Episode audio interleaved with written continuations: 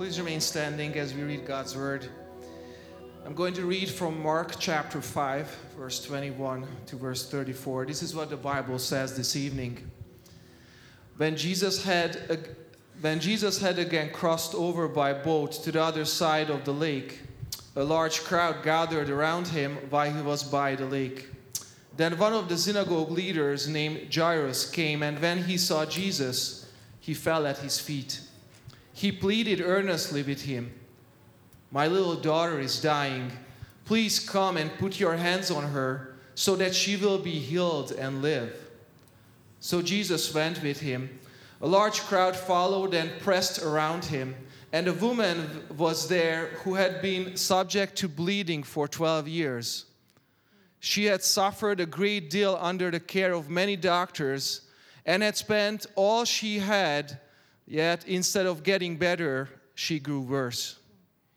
When she heard about Jesus, she came up behind him in the crowd and touched his cloak because she thought, if I just touch his clothes, I will be healed.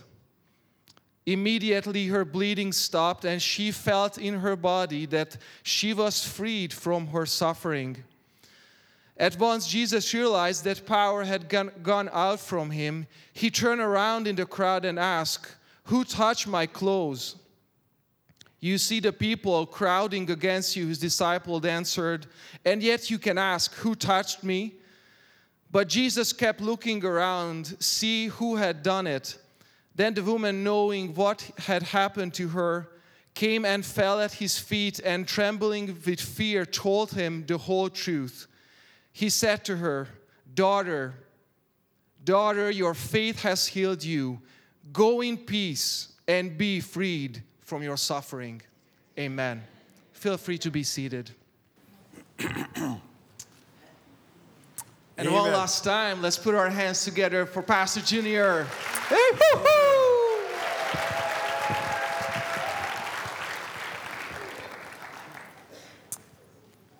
I'm going to pay him extra tonight, you know, don't worry. well, it's a joy to be back with you this evening. I was praying and thinking of you last night. Praise the Lord. I was in a big auditorium like this, and while sitting there watching, you know, daughter cross over the platform to receive a diploma and all of that, I was thinking, this could make a good church. I'm a true preacher. Rose knocks me, you know, but I thank God for his blessings. And in a Rosewood family, you are our family. And it's always a joy to be here. It's uh, been a pleasure. Thank you for the opportunity to be just an instrument of God's use. Let's give God the glory and give God the praise. It's not me, it's the Lord. Remember that always.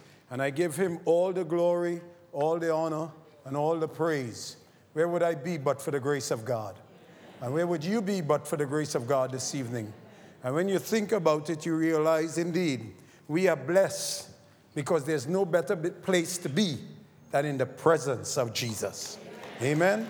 Praise the Lord. And I trust that this week, you know, God has truly revived your hearts, have stirred you up to be mindful of what you need to be doing as a child of God, has awakened and reanimated, as I said, indeed, your lives has given you the spirit of reset.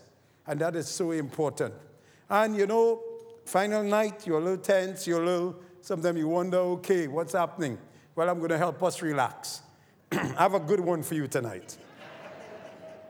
Since there's so many of us black people in here, you'll identify with this. But it is not a racist um, joke or anything like that. The angel Gabriel came to the Lord and said, I have to talk to you. I have some black folks up here in heaven who are causing some problems. They are swinging on the pearly gates. My horn is missing. Barbecue sauce is all over their robes.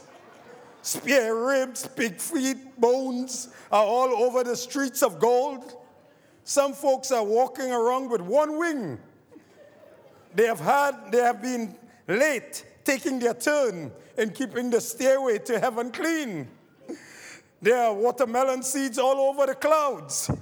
Some of them aren't even wearing their halos. They say it is messing up their hair.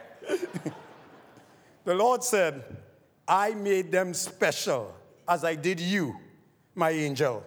Heaven is a home to all my children. If you really want to know about problems, let's call Satan. so the devil answered the phone and immediately said, Hello, dang, hold on. The devil returned to the phone and said, Hello, Lord, what can I do for you? The Lord replied, Tell me what kind of problems you are having down there. The devil said, Wait one minute, and put the Lord on hold again. After five minutes, he returned to the phone and said, Okay, I'm back. What was the question? The Lord said, What kind of problems are you having down there? The devil said, Hmm, man, I don't believe. Hold on, Lord, hold on. This time the devil was gone for 15 more minutes. The devil returned and said, I'm sorry, Lord. I can't talk right now. These black folks down here put the fire out and they're trying to install air condition.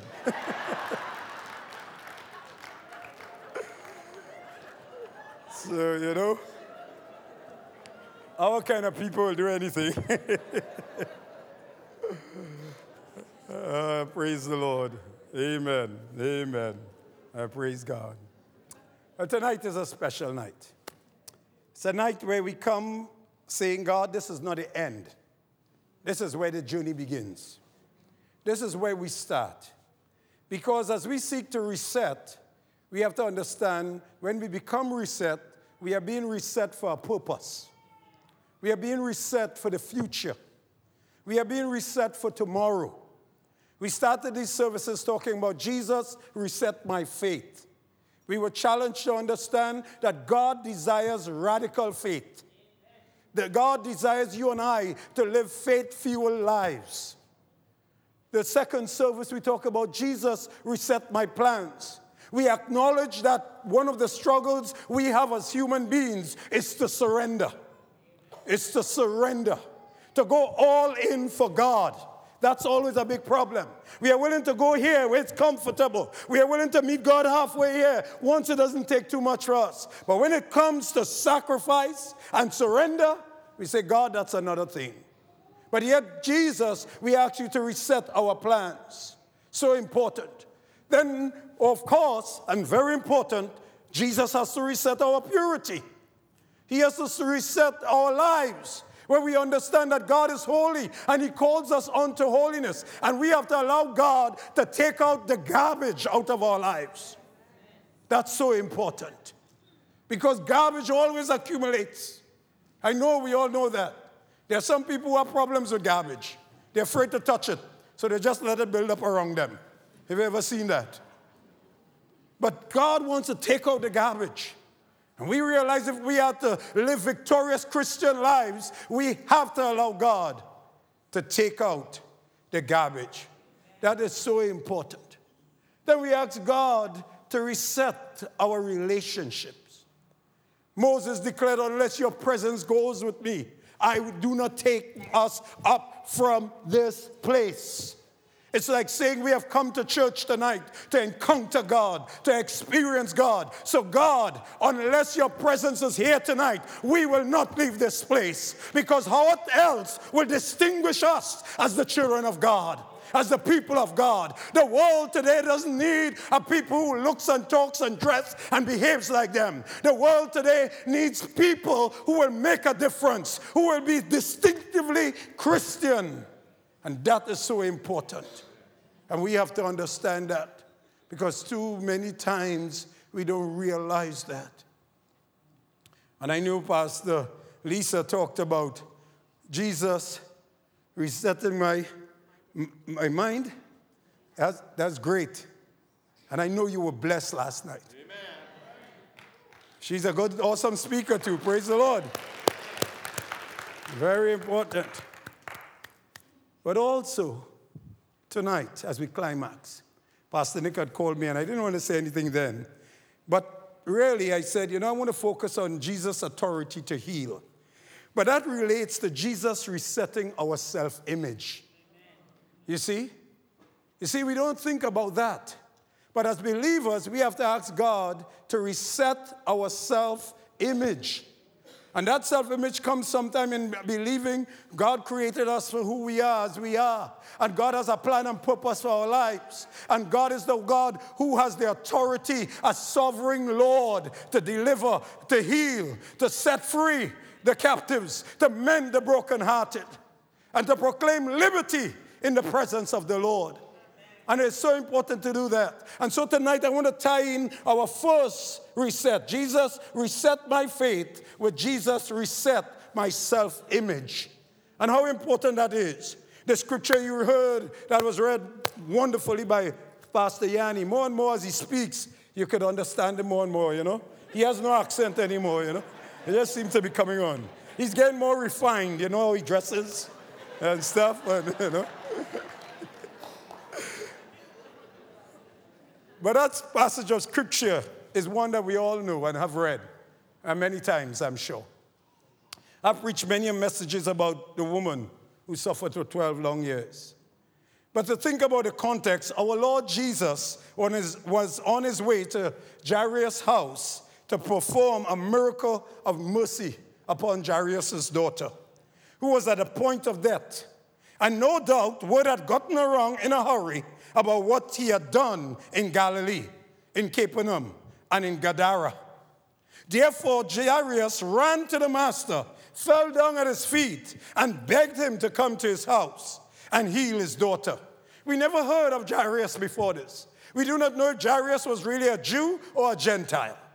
But the reality is, he, like many of us, heard something good was happening. And I don't know about you, but when something good is happening, I want to be in the mix. I want to experience it, you know? I want to know it is good. And we see many slogans like that. But the truth is, as they went along, the crowds began to gather. And you can imagine the commotion. And the Bible tells us here, when Jesus was passed over again by ship onto the other side, much people gathered unto him, and he was nigh unto the sea. And behold, there cometh one of the rulers of the synagogue. So that's what we know of him. He was one of the rulers. But whether he was a believing Jew is the question. Whether he was just a Roman soldier was a question. Because this is interesting. Because at that time, the Pharisees and the scribes didn't want to have nothing yet to do with Jesus. Because, of course, he was up even the cart. He was destroying the economy. He was creating havoc. But yet, this is a rule of the synagogue, it says. Who comes and he decides, I don't care what anybody says, my child is important. I don't care what people think. I need to go for the sake of my child. Many of us will sacrifice a lot for the sake of our children. You know, I love last night, the MC was one of the teachers at, at South Secondary School and he, he highlighted some of the kids who had great acclaim, but he said to them, You know, you think you achieved this award? It's not you, it's me. I was the guidance counselor. I was the one who told you what to do and how to do it. So I should take, you know, all the accolades for this. And you know, I thought of that, and sometimes we don't realize this. But really, my friends, I always say all of us are just instruments of God's use. That we realize God deserves all the accolades and praise. He deserves that so much. And just like we see here, at this ruler of the synagogue, Jairus by name, who fell at Jesus' feet and besought him greatly to come and heal and touch his daughter. How did he know? Did he see Jesus heal before? We have no record of that. He may have heard the stories, but he demonstrates something that is so necessary in the kingdom of God. For you and I have been told over and over again that we need to learn to walk by faith and live by faith. But sometimes we don't. We want to see the evidence before we believe. We want to be able to say, okay, yes, well, you show me the goods and I'm okay. But how many of us truly trust God when we don't understand Him? How many of us truly trust God when we cannot see or explain when the doctor calls us in and says, I'm sorry, you are fourth stage cancer? Many of us, at times in our humanity, will question and complain against God. But I do believe that as a child of faith, as I'm walking with God, I have to understand God knows all. He is all knowing, He's ever present, and He's all powerful. And he has the authority in every area of this world because he created this universe. And God is saying, Hey, I am the same God of yesterday, today, and forevermore. You think I did good things in the past? Well, wait, I'm going to do greater things even to come. Because why? He says, In the last days, I will pour my spirit upon all flesh. We need to learn that, that God is faithful to his word. And God will do what he has promised to do. And we can stand on the promises of God and not sit in the premises. Too many times we have Christians who know how to sit, but they don't know how to stand, brothers and sisters. They don't understand what it means to take hold of the authority of God, to believe what God has given to us. And I, I love some cliche phrases, and I tell people, yes, you have as much of God as you choose to have, but I say you will never really receive until you learn to believe. Because how can you receive if you don't believe? You and I have to understand this. And so we know the story. Jesus is going along, the commotion is all there, the crowds are following him. And then the Bible tells us here about this woman. Oh, yes. If it's any of some of the miraculous stories in the scriptures and the faith stories, this is one of the most profound ones. It is very profound for certain reasons, and I'll share that with you this evening. Because of the fact the Bible tells us that she believed that Jesus of Nazareth was indeed the Christ, the Son of God. And she said, If I could just touch the hem of his garment, I am sure he would make me whole. She didn't wonder, I believe, because you have to understand the situation. Think about it. Because as soon as she touched him, the Lord Jesus stopped dead in his tracks. He felt virtue, power, and efficacy go out of him to say. Therefore, he turned around and said, Who touched me? Who touched me? And the disciples, I love to think about the disciples. But you know, we are no better than them. We're just like them, you know. I mean, the difference is they had Jesus walking with them in person. And they always question Jesus, you know. Who touched me? And the disciples, and I wonder if Peter, you know, when Peter's usual, he's the spokesman. He must, he went up to Jesus, turned around and said, Jesus, you're kidding? You know how much people are around you? Everybody's touching you. What kind of question is that, Jesus? You're saying, Who touched me? You know? Then the master said, Somebody touched me. I want you to start thinking from now as I continue. When was the last time you touched Jesus? I want you to think about that phrase as we continue continue through this message. When was the last time you touched Jesus? And Jesus went with him, and much people followed, as the scripture tells us. And that woman with 12 young, 12 years suffering, she came. A woman, according to verse 29, that says, And straightway the fountain of her blood was dried up, and she felt in her body that she was healed of that plague. And Jesus, immediately knowing in himself that virtue had gone out of him, turned about in the press and said, Who touched me? Or who touched my clothes? See the different variations of the scripture. And of course, in the King James, it says, And his disciples said unto him, Thou seest the multitude thronging thee, and says, thou, Who touched me? They didn't say that kindly, I would have think. You know? They wouldn't.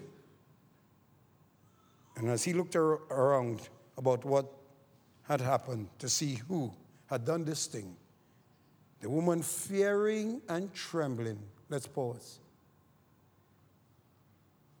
Do you fear God?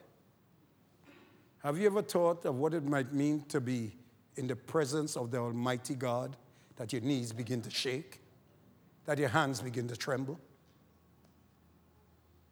Has God ever revealed himself to you in such a way that you have experienced manifestations of total self abandonment? You know, in the old days in the early church, they used to have what was called slaying in the spirit. Now, people would think, oh, does Nazarenes believe in that? Does Nazarene do that? That happened in Nazarene churches. As a matter of fact, that was a glory down experience where the glory of God came down, whether it was in the old bands, whether it was that thing. I remember when I got saved, I, I remember I'd go to camp meetings in the Caribbean and I would be going through the Caribbean. And when I get to Barbados, especially, and all Bajans, I'm a bomb Barbadian. I don't want to fight. But what comes the occasion, man, I'll die for my rights. You know, I could talk like a Bajan too. But you know, I remember seeing some elderly ladies with a nice broad hat and a white hanky. And when God started to bless, you see the knees, oh, hallelujah! You know, they weren't afraid to express what God was doing. They experienced the awe, the presence of God. And you and I today have lost that. Our churches today have become sometimes so traditional, so structured, that there's no room for the Spirit to come down. And we need to be mindful, my friends, that if we are to live victoriously in this day and age, we need the Holy Spirit. We need to be a people led by the Spirit.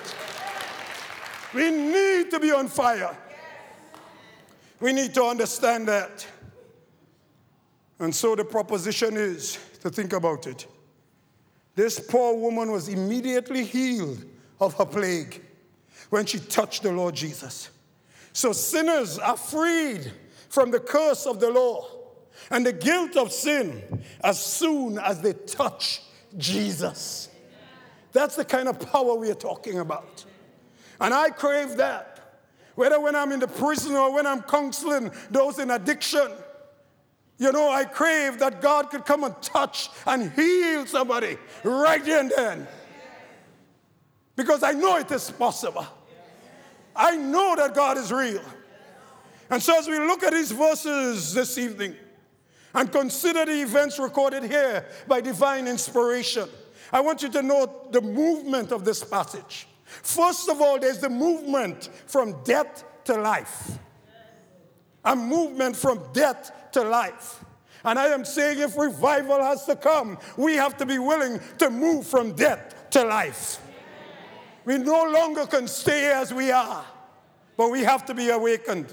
We have to be reanimated in our spirituality. We have to realize, my friends, that we are caught up in an age of materialism and so much consumerism and so much busyness that who is suffering? Our time for God.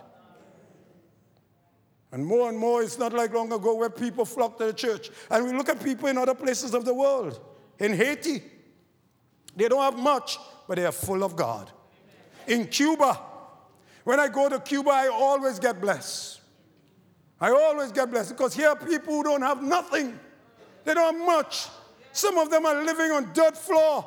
I walked in one church house because the house and the church is the same.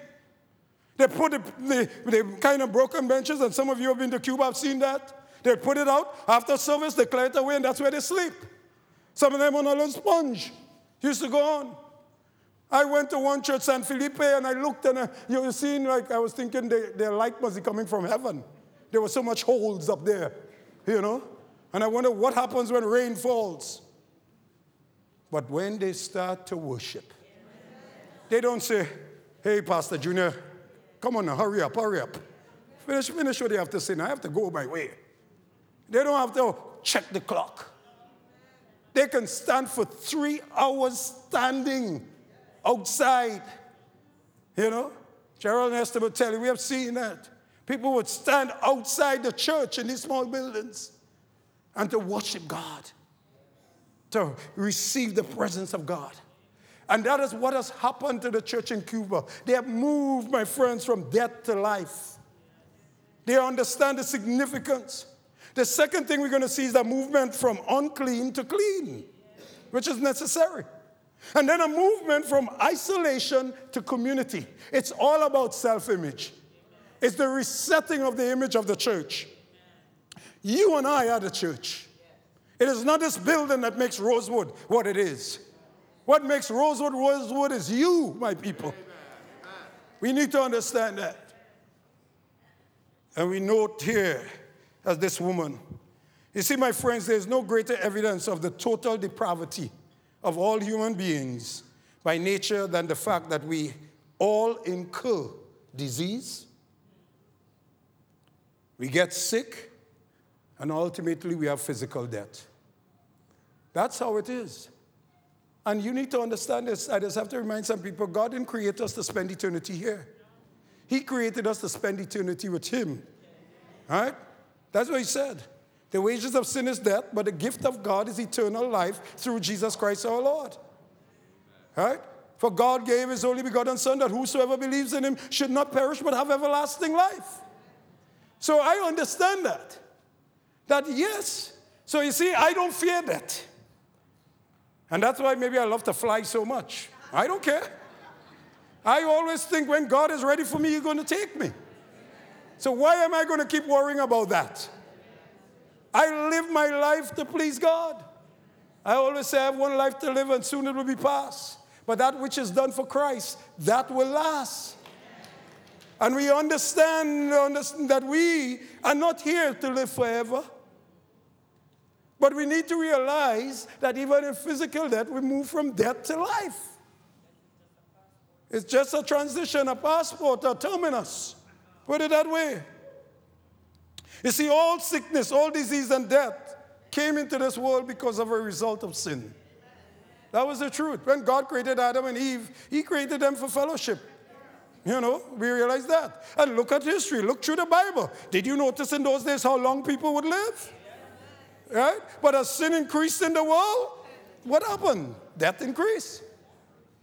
And this is what has happened. And we understand that these things come. The sentence of death is, has been upon us all.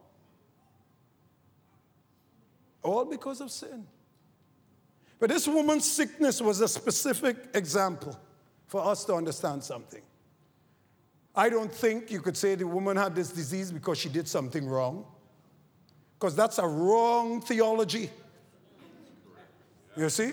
So many times I remember, I could never forget when our first child was born. In five days, we had to rush her back to the hospital. Thank God my mother was a nurse. And my mother recognized that and took her immediately and we rushed in and she was turning blue. She was in cardiac arrest.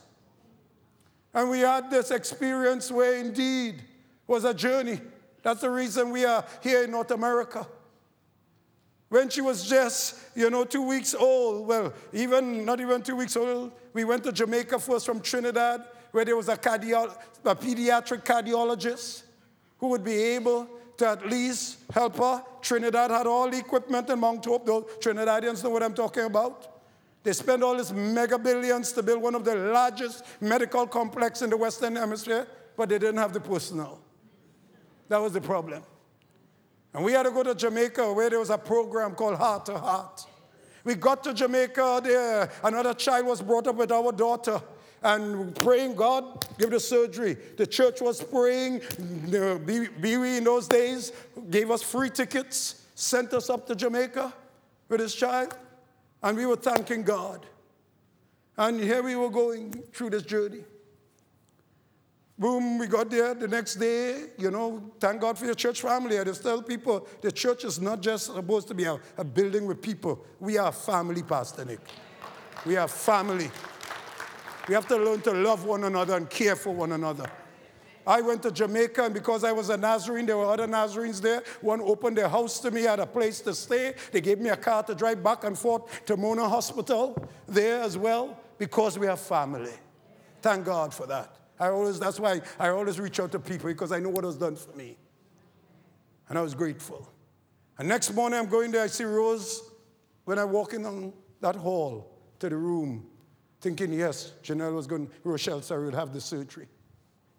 Right there and then, I see my wife crying. I say, What's wrong? What happened? Well, they can't do the surgery. I said, What do you mean they can't do the surgery? And let me tell you something all of us are human, and we need to learn that. I got angry with God right there and then as a young preacher. I just started in ministry. When I found out the circumstances that the lab malfunctioned, they couldn't do anything. And I said to the doctor, Well, no problem, we'll wait. We don't have nowhere to go. They said the last time this happened, it took three months before we got back the necessary equipment.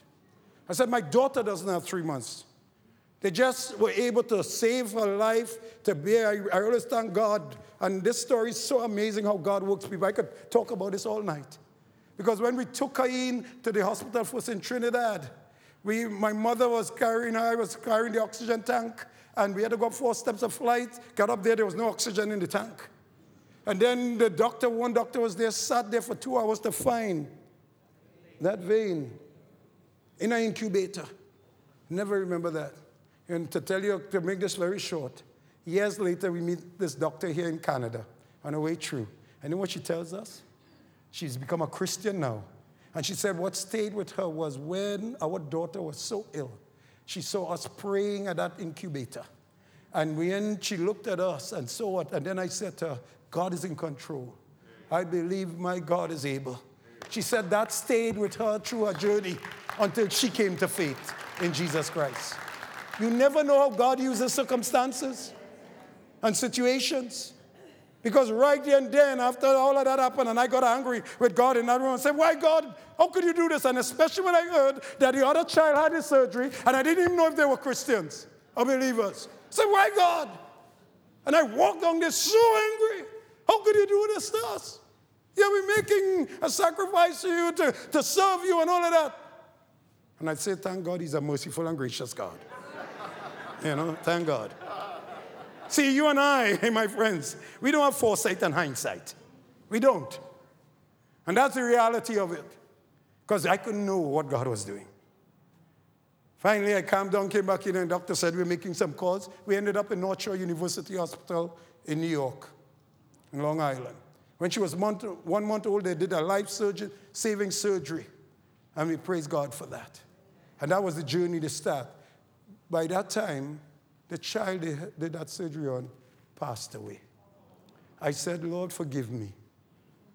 I'm so sorry. I had to repent to God and ask God's forgiveness in my own life back then for my lack of faith, for my personal selfish anger that sometimes we all can experience in there, and not realizing God had a plan and purpose because that surgery only saved her life at that time. Four years later, we were back there again. They did another procedure. She has had so many surgeries, and then thank God, here in 97 in sick kids, they did an eight hour surgery that totally corrected the problems with her heart and her, her aorta and all of that. And she went into the Canadian Reserve and everything, three MRIs, and she's healthy today. Hallelujah. Glory to God. You know?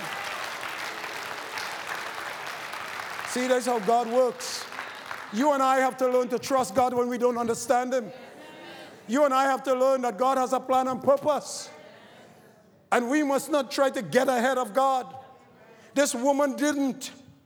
This woman, my friends, she knew what she was experiencing. Her sickness was an unceasing issue of blood and was sometimes made, that probably made her ceremonially unclean. So it was all by nature. And we are plagued with this in our lives today. We see all of this. And sometimes this has caused many people to wonder, and people have said to me as a pastor, as a chaplain, why did God allow this to happen to me? Or why did God do this in my life? But I say to them, hold on, God is good all the time. And you need to understand because of free will, God allowed pain, suffering, sin, choice, as long, along with goodness and mercy and grace. And I said, You need to understand this. It's not that God says, Okay, you know, today I'm going to zap Pastor Lucas. That's not how God works. That's how the devil tries to work. And you need to realize that the devil is like a roaring lion. He is seeking to devour you and I. But praise God, we know Jesus paid it all. We know that Jesus indeed has given us the victory. And we have life in Christ. Hallelujah. Because he has come to give us life and give us life to the full. She had an issue of blood for 12, li- 12 years. Do you know what that means? She was like an outcast. She was like an outcast to think about it. Back then, it would have been worse. Women didn't have any kind of status in society back then. To think about that. And uncleanness, according to Leviticus 15 25. It was a terrible thing. Whenever a woman has a discharge of blood for many days at a time other than her monthly period or has a discharge that continues beyond her period, she will be unclean as long as she has the discharge, just as in the days of her period. That's what the scripture says. That's a bad stigma. Terrible. A disabling sickness. The poor soul had suffered many things of many physicians as well. To think about it, she was socially exhausted, an outcast, marginalized. She was physically exhausted. But to think about it, even financially, some of us have been there. She had been to every doctor in town, I believe, including the quacks. Because you do have some indeed these days, you know. She might have done like, maybe back then they might have had some herbalists, or they might have had, you know, special faith healers and all this kind of stuff. She might have tried it. I believe this woman probably had tried everything because that's why the Bible tells us she was exhausted. Think about it. Because note that she had been to many physicians, but then the scripture also says that she spent all that she had. And yet she was nothing bettered, but rather grew worse. My friends, what I learned from this is that religion without Christ will never help us. We need to understand this. It will only put us in a worse condition. We need to know that. So she had to move from death to life. But then, secondly, she had to move from isolation to community. It was all about her self image, too. And we note in verses 24 to 27 what went on there. And we need to ask ourselves this when she heard of Jesus, came in the press being and touched his garment, what, what did she think? You see, people profess faith in Christ for many reasons. They claim to follow him for many reasons. People come to church for a lot of reasons. Some people come to church because of curiosity. They want to see what's happening. Some for excitement. Some for fear of judgment. I remember when I got saved, we used to be, you know, open air preachers, we call them. They would send you out to the Bible college and you had to go on the street corner and preach. And I can remember to this day some of my sermons. One of my favorite one was, you know, I always say, the soul that sinneth, it shall surely die. Surely your sins will find you out. So repent. You know? I told people, I think when I got saved, I got saved out of judgment, fear. I don't want to go to hell. You know, but that's not my relationship with God today. I honor God, I fear God with honor and respect. But I am serving God because I love God. Amen. And I know He loves me. Amen. And I understand that. Some people may even come to church because of social pressure. The crowds of people thronged our Lord, but only one person gained benefit. Do you realize that? Only one person came from behind and touched him. Only one person in this great crowd needed him. We wonder. In this great crowd tonight, how many of us need Jesus? We wonder. Only one person believed that the Lord Jesus could actually cure their lives. She believed that he could cure her of the plague. And believing, she touched him. I wonder is there anyone here tonight who needs the Son of God? Is there anyone here who believes enough in him? Is there anyone here tonight who will come to him and touch him? I love that old invitation hymn reach out and touch the Lord as he passes by. You'll find that he's not too busy to hear your heart's cry.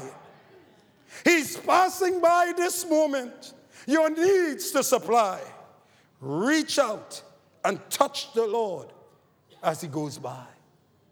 Are you reaching out and touch the Lord? Do you know God is speaking, or are you like this individual? The man whispered, God, speak to me. And a meadowlark sang, but the man did not hear. So the man yelled, God, speak to me. And the thunder and lightning rolled across the sky, but the man did not listen. The man looked around and said, God, let me see you. And a star shined brightly, but the man did not see. And the man shouted, God, show me a miracle. And a life was born, but the man did not notice. So the man cried out in despair, Touch me, God, touch me, God, and let me know you are here. Whereupon God reached down and touched the man. But the man brushed the butterfly away and walked on. When I read this, I found this to be a great reminder that God is always around us in the little and simple things that we take for granted. Even in our electronic age. Yes. And young people, all you techies, listen to this one. So I would like you to add one more to this. The man cried, God, I need your help. An email and text arrived, reaching out with good news and encouragement, but the man deleted it and continued crying. yeah. See, my friends, many of us may not realize it, that we may have a misconception of God. And I say to you tonight, don't miss out on a blessing because it isn't packaged in the way that you expect. Realize that. And then finally, this evening, movement from unclean to clean. We see the movement from death to life, the movement from isolation to community, because now her self image is reset. She has been touched. She, fear and trembling, came and identified that she touched Jesus. She was not ashamed. She wasn't going to care what people said. Because the scripture tells us that when she had heard of Jesus, she came in the press behind and touched his garment. For she said, If I may touch his clothes, I shall be whole. And he said to her the great news Daughter, thy faith had made thee whole. Go in peace and be whole of your plague. You see, there are several things here which we ought to, that ought to catch our attention. Because many people who have read this passage, and even tonight as we have read this, we might miss the most important aspects of this passage. Many people put the emphasis upon the woman. Inspiration puts the emphasis on the woman only as the recipient of mercy and the benefactor of grace. Okay? That's obvious. But insofar as the act of mercy and the work of grace is concerned, the emphasis must be placed on Jesus. And Jesus has authority to heal whenever he chooses, in any form or fashion, in ways you and I don't expect, and even we don't understand. That's the reality of it. This woman was made whole in exactly the same way every sinner saved by the grace of God is made whole. She was made whole by a work of the Almighty God. And you and I are made whole when we come to Jesus by the work of the Almighty God. For we are saved by grace through faith, not of works, lest anyone should boast, because it is the gift of God. And we need to understand that and always remember her sickness was not an accident, but a work of God for her soul to bring her to Christ. But also, and I add this, was also a lesson for the disciples. Just like when Jesus fed the multitudes with five loaves and two fishes. Do you notice when they came to Jesus and said, Send the crowds away? It's getting late. We don't have no food to feed them. You know, there are a lot of bread Christians down there. Send them away. And Jesus does what? He looks at them and he says, you, hello, you, you, you give them something to eat. And they must be saying, you have to be a wacko, you know? What's wrong with him? Here with us, you know, we have no food. What, what, what do you think it is? And we know the story five loaves and two fish. I always like the story. You know, we, we see the translation, it could be a little boy. But the poor boy doesn't get the credit. The disciples get the five loaves and two fish and says, Lord, look, we have five loaves and two fish. As if it's their doing. But Jesus always allows things to happen in our lives to help us to learn, to help us to grow, to help us to be better instead of being bitter to help us to understand it is not about you and I, but it's about the Lord Almighty God. Hallelujah. And when we understand that, we will see that Lord revealing Himself.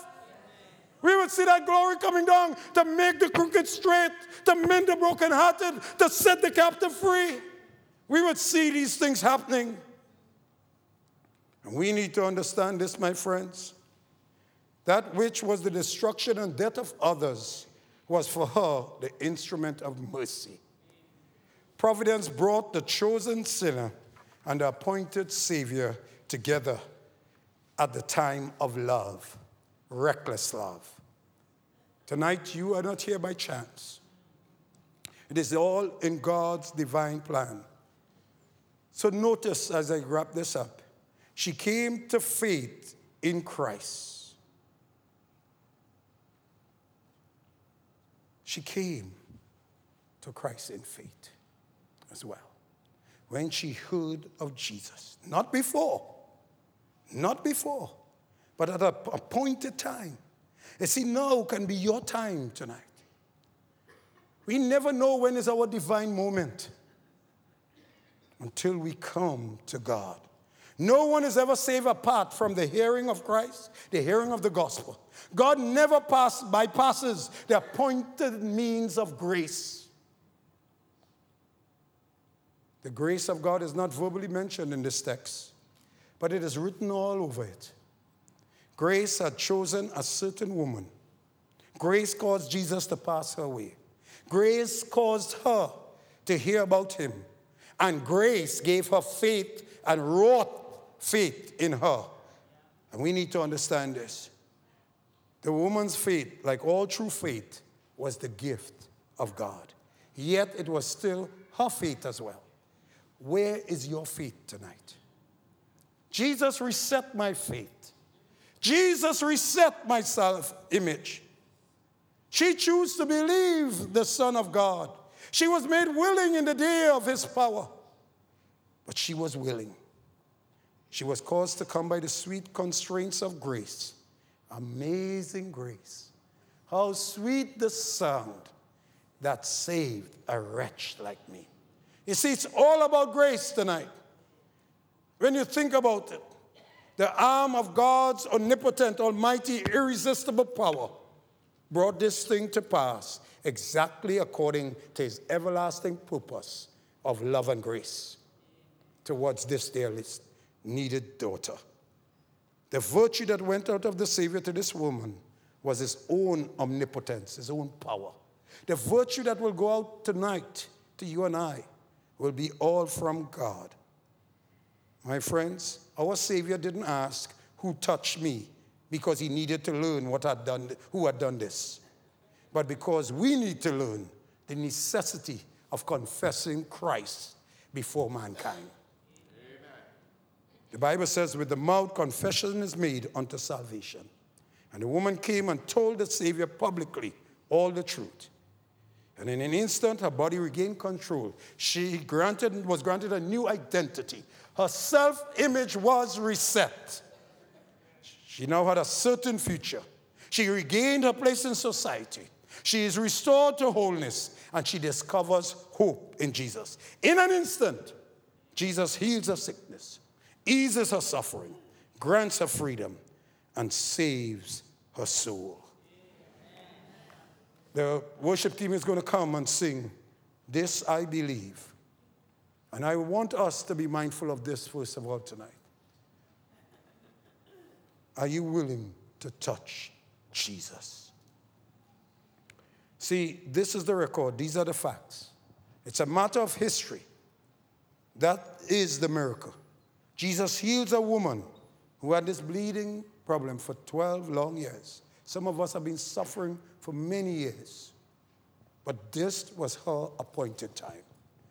I don't know if tonight is your appointed time. God knows that.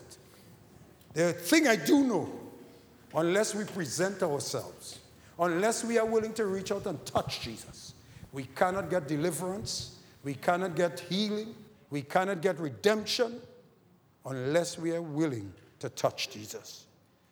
I believe there may be another miracle looking right here tonight. Let us stand. And as they are getting ready, let me ask you are you willing to touch Jesus? Are you willing to allow God's grace to come and flow upon your life in a mighty way tonight? Yes, we will have a time of anointing for, with oil in obedience to offering the prayer of faith. But I still believe, like this woman demonstrated, we have to come first and confess Christ. And if there's anyone here tonight whose heart is not right with God, who is not in the place where they should be spiritually, no matter who you are or how long you've been in the church, who will admit, yes, I have allowed other things to cloud my faith. You need to understand that this could be the time where you need to come to God in full surrender. So let us come as we come and prepare our hearts and lives tonight. As God's Spirit draws us, as we come to that place and say, I believe. I believe who you are. And I need that touch tonight. I want to touch you, Lord. I want to touch Jesus. I want to touch Jesus. If that's your desire, you come. Because now is the time. Behold, now is the day of salvation. This is the time with God. This is God's time here tonight. No matter who you are teens, young people, or young adults, couples, maybe in your home, in your marriage, you need to touch Jesus. In your lives, you need to touch Jesus. This is the time to seek the Lord, the time to come into His presence, the time to say, Yes, Lord, yes.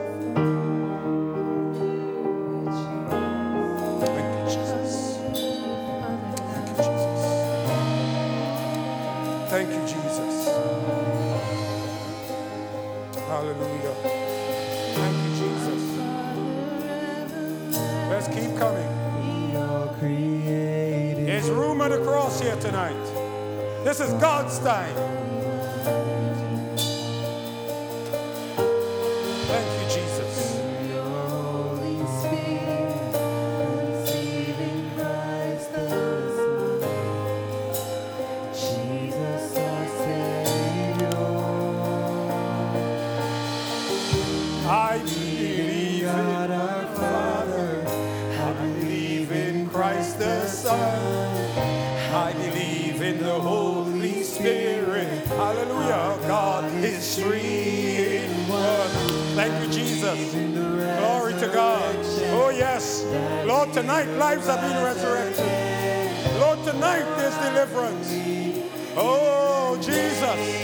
Let your glory come down, Lord.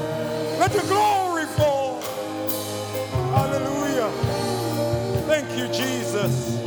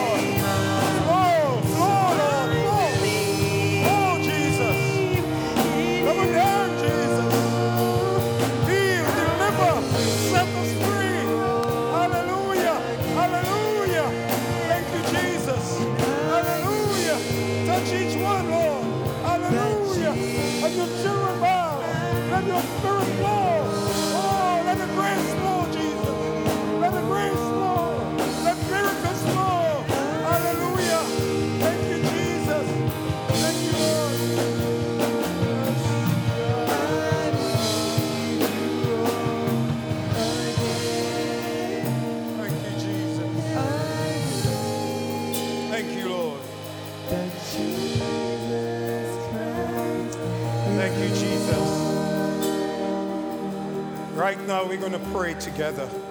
And I want everyone to touch someone next to them. Make sure you're touching someone. We want to create that chain here tonight. We want to create that chain of faith as we pray. Whatever your heart's desire as you walk these aisles and as you walk down here tonight, Jesus knows it. He knows it. He knows you, my friends. Even for those who may have not walked forward but need that touch, who need to touch Jesus, He knows it. Wherever you are in this building tonight, this is resurrection time. This is God's time. And by faith, as we join hands, as we reach out and touch each one, we are believing God tonight as we pray. Father God, we thank you tonight for your presence. We thank you for your Holy Spirit. We thank you, oh God, that we have understood tonight in your word that you are the one who has all authority, all power, all honor, all glory tonight. We say, Satan, you are a liar. You are defeated. And in the name of Jesus, we are receiving what is ours. We are receiving God's favor, God's blessing, God's deliverance. And Father, tonight, for anyone here, oh God, who needed to touch you for salvation, we pray in the name of Jesus that they will understand, as the Bible tells us, that if we confess our sins, you are faithful and just to forgive us and to cleanse us from all unrighteousness. And Father God, I know, God, it's a simple prayer of faith to believe that, Lord, if I ask you to forgive me, you will. Thank you, Father. Thank you for forgiveness tonight. Father, there are those who have come tonight because they are seeking more. They, they need a recommitment in their lives. They need to get back on fire for you. They need to put you first, to seek first the kingdom of God.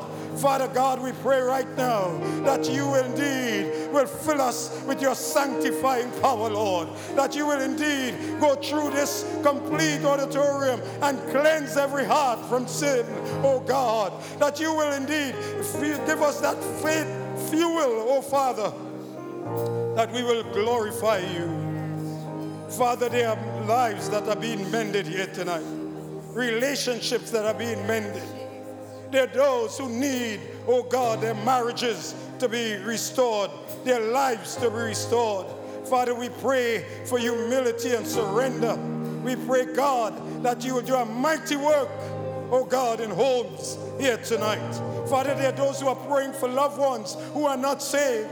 We pray, God, that you indeed will allow them to touch you, touch you, oh God. So, Father, we thank you tonight. We thank you, Lord Jesus. And then, Father God, as we enter into this time of offering the prayer of faith tonight, we know tonight is someone's night. Tonight is someone's night, like that woman. Tonight is the hour, the moment to receive Jesus because he's passing by. Father, we pray that you will do what you will. Be glorified. Be glorified, Jesus. Have thine way, Lord. Have thine way. Hallelujah. Thank you, Jesus. Hallelujah. Thank you for your amazing grace. Thank you for your grace that is greater than all our sins, Lord. Oh God, it was grace that fueled this woman. So let your grace fuel us right now. Thank you, Jesus. Hallelujah. Hallelujah.